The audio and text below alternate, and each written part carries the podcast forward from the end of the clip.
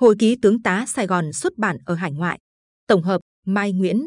Phần 29 Westmoreland và vành đai phòng thủ Sài Gòn 1968. Hồi ký Nguyễn Cao Kỳ viết, ngay trước khi biết được những gì đã xảy ra, chúng tôi phải chiến đấu cho mạng sống của chúng tôi trên các đường phố Sài Gòn, Huế tại khoảng 12 tỉnh khác. Theo cuốn lịch sử Sài Gòn chợ lớn gia định kháng chiến 1945 đến 1975 do Ban Tổng kết Chiến tranh Thành ủy Thành phố Hồ Chí Minh chỉ đạo biên soạn, Trần Hải Phụng, Lưu Phương Thanh chủ biên. Nhà xuất bản Thành phố Hồ Chí Minh 1994 thì giờ g ngày nở trên toàn miền được quy định là 0 giờ đến 2 giờ, ngày 31 tháng 1 năm 1968, tức đêm mồng 1 giờ sáng mồng 2 Tết theo lịch cũ. Các tư lệnh quân khu, các chỉ huy các cụm biệt động đã được phổ biến 48 giờ trước giờ G. Một việc đáng tiếc là do đổi lịch ở miền Bắc, khu Nam và Tây Nguyên nổ súng trước, theo lịch cũ, có nhận được lệnh hoãn nhưng quân đã éo nên xin đánh trước. B2 nhận được lệnh hoãn, nổ súng đúng lịch mới, trang 479. Cuốn Tổng tiến công và nổi dậy Xuân Mậu Thân 1968 ở Sài Gòn gia định của Ban nghiên cứu lịch sử Đảng Thành ủy Thành phố Hồ Chí Minh, nhà xuất bản Thành phố Hồ Chí Minh 1995 viết do thời gian nổ súng tấn công trên toàn miền không thống nhất, khu Nam, Tây Nguyên tấn công trước, vì lịch ta và lịch Trung Quốc không thống nhất, có khác nhau, chệch đi một ngày. Vì vậy, ở Sài Gòn địch tăng cường bố phòng chặt chẽ hơn, trang 31. Từ Sài Gòn, tại Bộ Chỉ huy Viện trợ quân sự của Mỹ, tướng tư lệnh Westmoreland được nhận tin cấp báo dồn dập điện về ngày đêm giao thừa. Westmoreland được viết, lúc 0 giờ 35 phút sáng ngày 30 tháng 1 năm 1968, nghĩa là hơn nửa giờ sau khi năm con khỉ, mậu thân, bắt đầu, các pháo thủ của Cộng sản đã bắn 6 phát súng cối vào trung tâm huấn luyện Hải quân Việt Nam tại A Trang. Một giờ sau, lúc người ta đang còn dạo lễ Tết trên đường phố Buôn Ma Thuột, đốt những tràng pháo dài, thì một loạt súng cối và dốc kết nã vào thành phố, mở màn cuộc tấn công bằng bộ binh. Cũng khoảng thời gian ấy, một tiểu đoàn địch đánh vào quận Lỵ Tân Cảnh, kế cận Đắc Tô.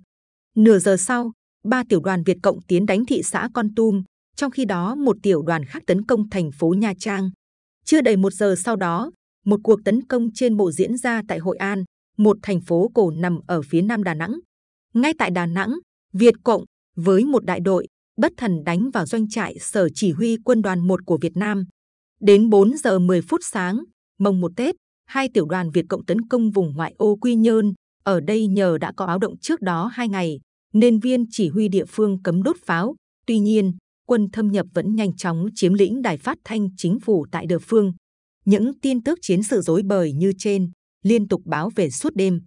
Dạng sáng ngày 31 tháng 1 năm 1968, Westmoreland dã rời trước tin doanh trại cố vấn bộ chỉ huy viện trợ quân sự Mỹ của mình tại Huế bị bao vây và phần lớn Huế đã nằm trong tay địch, kể cả hầu hết khu vực thành nội. Lá cờ màu xanh và đỏ với ngôi sao vàng của Việt Cộng đã bay trên cột cờ thành Huế. Westmoreland viết rằng đây là lần đầu tiên cờ mặt trận dân tộc giải phóng miền Nam Việt Nam tung bay trên kỳ đài cố đô trong cuộc chiến tranh. Và khắp nơi, quân địch đã vào Sài Gòn, Quảng Trị, Đà Nẵng, Nha Trang, Quy Nhơn, Con Tum, Buôn Mê Thuột, Đà Lạt, Phan Thiết, Mỹ Tho, Cần Thơ, Bến Tre, đánh vào 36 thành phố, thị xã của 44 tỉnh lỵ, 64 quận lỵ và 50 đất. Đó là cuộc tiến công trên một mặt trận rộng lớn. Có thánh mới biết trước đích xác ngày giờ nổ súng ở từng nơi. Riêng cuộc tấn công mà người ta chờ đợi từ lâu vào Pleiku, theo ghi nhận của Westmoreland trong hồi ký, đã diễn ra ngay lúc 4 giờ 40 phút sáng mồng 1 Tết, nhằm ngày 30 tháng 1 năm 1968 dương lịch. Khi ấy, tư lệnh cao nguyên không có mặt tại trận địa. Mãi sau này nhắc đến giờ phút nguy ngập đó, Westmoreland vẫn còn cay cú. Ông viết, khi hay tin Pleiku bị tấn công, tướng Vĩnh Lộc từ Sài Gòn vội vã quay về Pleiku, hình như để lo cho biệt thự của ông, hơn là cho trận đánh đang diễn ra. Không chỉ Vĩnh Lộc, mà với hàng tướng tá Sài Gòn, kể cả Nguyễn Văn Thiệu, Westmoreland tỏ thái độ kinh ngạc và thất vọng vì họ có vẻ lo chuyện ăn Tết nhiều hơn là quan tâm đến lời cảnh báo.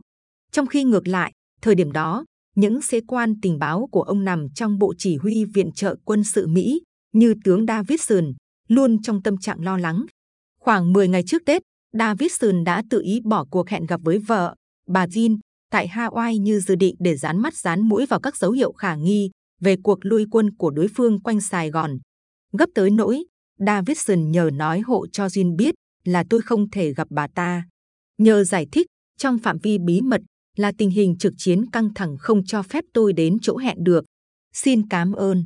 Vậy mà Thiệu và Cao Văn Viên không để tâm đúng mức đến các tin tình báo về khả năng Sài Gòn là mục tiêu quan trọng nhất của cuộc đại tấn công. Dường như Bộ Tổng tham mưu Sài Gòn quá tin vào ba tuyến vành đai, ngăn chặn các lực lượng vũ trang cách mạng thâm nhập nội đô.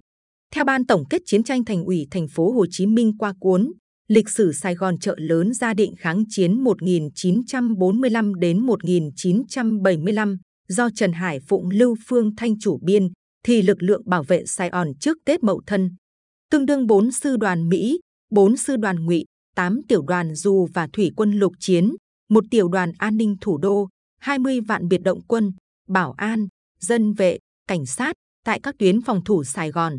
Đó là tuyến bảo vệ vòng ngoài với căn cứ Đồng Dù, cách Sài Gòn 30 km, có sư đoàn bộ sư đoàn 25 tia chấp nhiệt đới Mỹ, thêm lữ 1 và 2 của sư đoàn này, cộng sư đoàn 25 bộ binh Sài Gòn cùng biệt động quân, bảo an. Ở hướng Bắc, sư đoàn một bộ binh Mỹ chốt Lai Khê, cạnh đó là sư đoàn 5 bộ binh, mấy chục tiểu đoàn biệt động quân, đại đội bảo an, dân vệ án ngữ, từ bến cát qua Ba Di, Tân Quy đến Lái Thiêu, Tân Uyên. Hướng đó còn có trung đoàn 11 thiết giáp Mỹ hoạt động ở bến cát, cách Sài Gòn 50 km. Phía đông và đông bắc có lực lượng quân Nam Triều Tiên chốt ở Dĩ An, lữ đoàn du Mỹ ở Biên Hòa, quân Úc ở Long Bình, sư đoàn 18 đóng Xuân Lộc. Hướng Nam, Hải quân với sự sẵn sàng chi viện của lực lượng tổng chu bị, bao gồm sư đoàn thủy quân lục chiến và lữ đoàn du Sài Gòn. Phía Tiền Giang và Bắc sông Hậu, sư đoàn 9 Mỹ sẵn sàng tiến về Long An, bảo vệ phía Nam Sài Gòn. Vào sâu nữa có tuyến phòng thủ bên trong gần lực lượng bảo vệ trị an lãnh thổ của biệt khu thủ đô, cảnh sát giã chiến và biệt động quân. Phải kể thêm sư đoàn không quân số 7 Mỹ ở Tân Sơn Nhất và lực lượng đồn trú tại các yếu khu quân sự như trại Đống Đa, Hoàng Hoa Thám, Quang Trung, Tô Hiến thành các tuyến phòng thủ trên không ngăn chặn được sự thâm nhập của quân giải phóng, như Westmoreland nêu trong hồi ký. Khi thâm nhập, lính của Việt Cộng dùng căn cước giả giống dân thường, không thể phát hiện được trong đám người đông đúc đi chơi Tết. Trong lúc đó, biệt động nội thành mở những cuộc tấn công cảm tử vào các mục tiêu như đài phát thanh, các khu doanh trại, các công sở của chính phủ hoặc ngôi nhà mới đồ sộ 6 tầng ở đường Thống nhất Sài Gòn, Sứ quán Mỹ. Westmoreland viết gì về trận đánh đại sứ quán đó? Phần 30, tướng 4 sao kể lại hồi ức trận đánh đại sứ quán Mỹ Tết Mậu Thân 1968. Westmoreland viết, các cuộc tấn công mà chúng tôi đã dự kiến và một số cuộc mà chúng tôi không dự kiến đã xảy ra, kể cả cuộc tấn công của quân đặc công vào sứ quán Mỹ. Nghe súng nổ, một lính Mỹ trực chiến chụp điện thoại phát tín hiệu cấp cứu, bị bắn gục trên bàn. Ngoài đường, một xe tuần tra của quân cảnh Mỹ bắt được tín hiệu đó lúc 3 giờ 5 phút và phóng đến trước mũi súng dương đón. Hai quân cảnh Mỹ vừa xuống xe đã bị bắn gục. Theo lời Gus Westmoreland, đó là chuyên viên bậc 4 tên Mark Burst và thượng sĩ quân cảnh Johnny Thomas thuộc đội tuần tiễu đi xe Jeep. Giờ ấy, Westmoreland kể lại là ông vừa trải qua chọn ngày mồng một Tết bận rộn vì tôi phải đến gặp hoặc điện thoại cho từng tư lệnh cao cấp của Mỹ ở Việt Nam để thảo luận về khả năng xảy ra các cuộc tấn công rộng khắp trước mắt, rồi về nhà rất muộn và rất mệt mỏi. Ông muốn chợp mắt vài giờ, nhưng cuộc tấn công bất ngờ vào đại sứ quán Mỹ đã dựng ông dậy. Sĩ quan phụ tá Charlie Sampson đánh thức ông vì cú điện thoại réo gấp về sở chỉ huy. Tôi mặc quần áo và đứng canh cạnh máy điện thoại nhà. Cuộc tấn công vào sứ quán thật đáng tiếc. Cũng còn hên là đêm đó đại sứ Bunker không có mặt tại sứ quán. Ông đang ở một cơ quan Mỹ trên đường Pasteur. Một số lính Mỹ trong tòa đại sứ bị bắt làm tù binh tại trận. Khi lực lượng tiếp viện thuộc tiểu đoàn 716 quân cảnh Mỹ nổ súng quanh đó, các tù binh này vội chạy lên lầu, bị biệt động Sài Gòn lùa hết vào một phòng, khóa cửa giam lại. Trên bầu trời tòa đại sứ, trực thăng chở lính Mỹ, sư đoàn nhảy dù 101 do tướng Frederick William điều tới trong đêm tối, đang quần quanh muốn đổ quân xuống nóc. Nhưng chiếc thứ nhất vừa xà thấp định đáp, bị hỏa lực của đội biệt động bắn lên, phải giạt ra. Trời sáng dần, tất cả các hướng đường dẫn đến tòa đại sứ đều bị phong tỏa, bốn mặt bị lính Mỹ bao vây. 7 giờ, cuộc chiến đấu không cân sức tiếp tục diễn ra và một số biệt động đã hy sinh.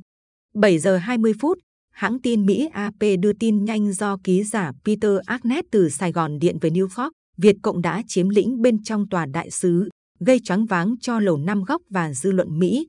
Sau đó, tờ tin hàng ngày Washington loan cảnh sát quân sự Mỹ đã phải đổ bộ bằng máy bay lên thẳng xuống nóc nhà sứ quán ở Sài Gòn trong khói đạn để giành lại ngôi nhà được coi là chống du kích, nhưng lại bị Cộng sản chiếm trong hơn 6 giờ liền.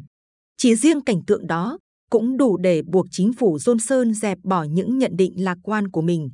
Sau hơn 6 giờ đánh chiếm và bị vây tứ phía, hứng chịu những đợt ném lựu đạn từng chùm từ tầng cao xuống và bị tấn công bởi lực lượng tiếp viện đáp trên nóc tòa đại sứ bằng trực thăng. Tất cả biệt động đội 11 bắn đến viên đạn cuối cùng. Trừ ba đen bị thương nặng và bị bắt, 15 chiến sĩ còn lại đều hy sinh tại chỗ. Westmoreland kể, ngay khi tôi biết quân dù đã đổ vào, tôi lái xe đến sứ quán. Lúc đó là 8 giờ 30 phút sáng. Cũng giống như bất cứ chiến trường nào, khu sứ quán thật là hỗn độn, xác người Mỹ và người Việt Nam vẫn nằm ngổn ngang. Nhưng không giống như hầu hết các chiến trường khác, các nhà báo và các nhà quay phim vô tuyến truyền hình Mỹ dường như có mặt khắp trong ngoài mọi nơi. Sự xuất hiện năng nổ của các nhà báo và các phóng viên chiến trường trong tòa đại sứ làm Westmoreland để thêm rối ruột. Ông cho rằng họ đã bày tỏ sự cảm phục quá đáng đối với các cảm tử quân của Việt Cộng qua các bản tin và các bài thời luận. Họ đã gửi những cuốn phim vô tuyến truyền hình chưa được kiểm tra bằng máy bay tới Tokyo để nhờ vệ tinh chuyển về Mỹ, trong khi các sự kiện chưa được khẳng định. Chết Howley thuộc hãng vô tuyến truyền hình NBC trong mục tin buổi chiều, nói rằng Việt Cộng đã vào bên trong sứ quán, còn quân bảo vệ thì bị đẩy ra ngoài. Westmoreland rất bực mình về nội dung tương tự mà báo chí đã đưa. Ông viết tiếp, liệu lời nói của một quân nhân chịu trách nhiệm toàn bộ về mặt quân sự trong cuộc chiến tranh ở Việt Nam và đã đích thân đến đại sứ quán có đáng tin hơn những lời đồn đại không? Nhưng đồn đại điều gì? Một số mẩu tin và bình luận mà Westmoreland gọi là đồn đại được trích dịch và in sau phần phụ lục cuốn biệt động Sài Gòn, nhà xuất bản trẻ tái bản 1999 của Đại tá Nguyên Đức Hùng, Tư Chu, nguyên phó tư lệnh, tham mưu trưởng quân khu Sài Gòn Gia Định, kiêm chỉ huy trưởng lực lượng biệt động Sài Gòn Gia Định trong kháng chiến chống Mỹ. Trong bài này, chúng tôi có sử dụng tư liệu do Đại tá Hùng ghi lại về diễn tiến các trận đánh của biệt động Sài Gòn, Tết Mậu Thân 1968. Các trận đánh diễn ra trong lúc một số tư lệnh quân đội và viên chức cao cấp của Sài Gòn vắng mặt về với gia đình. Hồi ký Trần Văn Đôn kể, lúc đó, tôi là thượng nghị sĩ, đang ở Đà Lạt với gia đình và với thượng nghị sĩ Tôn Thất Đính. Nhà tôi gần vùng ngoại ô vắng vẻ, nên tôi đưa gia đình vào trường đại học quân sự. Mồng 2 Tết, ông Thiệu dùng trực thăng về Sài Gòn.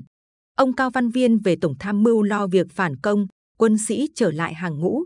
Riêng Nguyễn Cao Kỳ thay Thiệu trực chiến đã kêu ca, lúc cuộc tổng tấn công Tết vừa mới xảy ra, chúng tôi đã không tài nào tranh thủ được sự giúp đỡ ngay tức thì của phía Hoa Kỳ.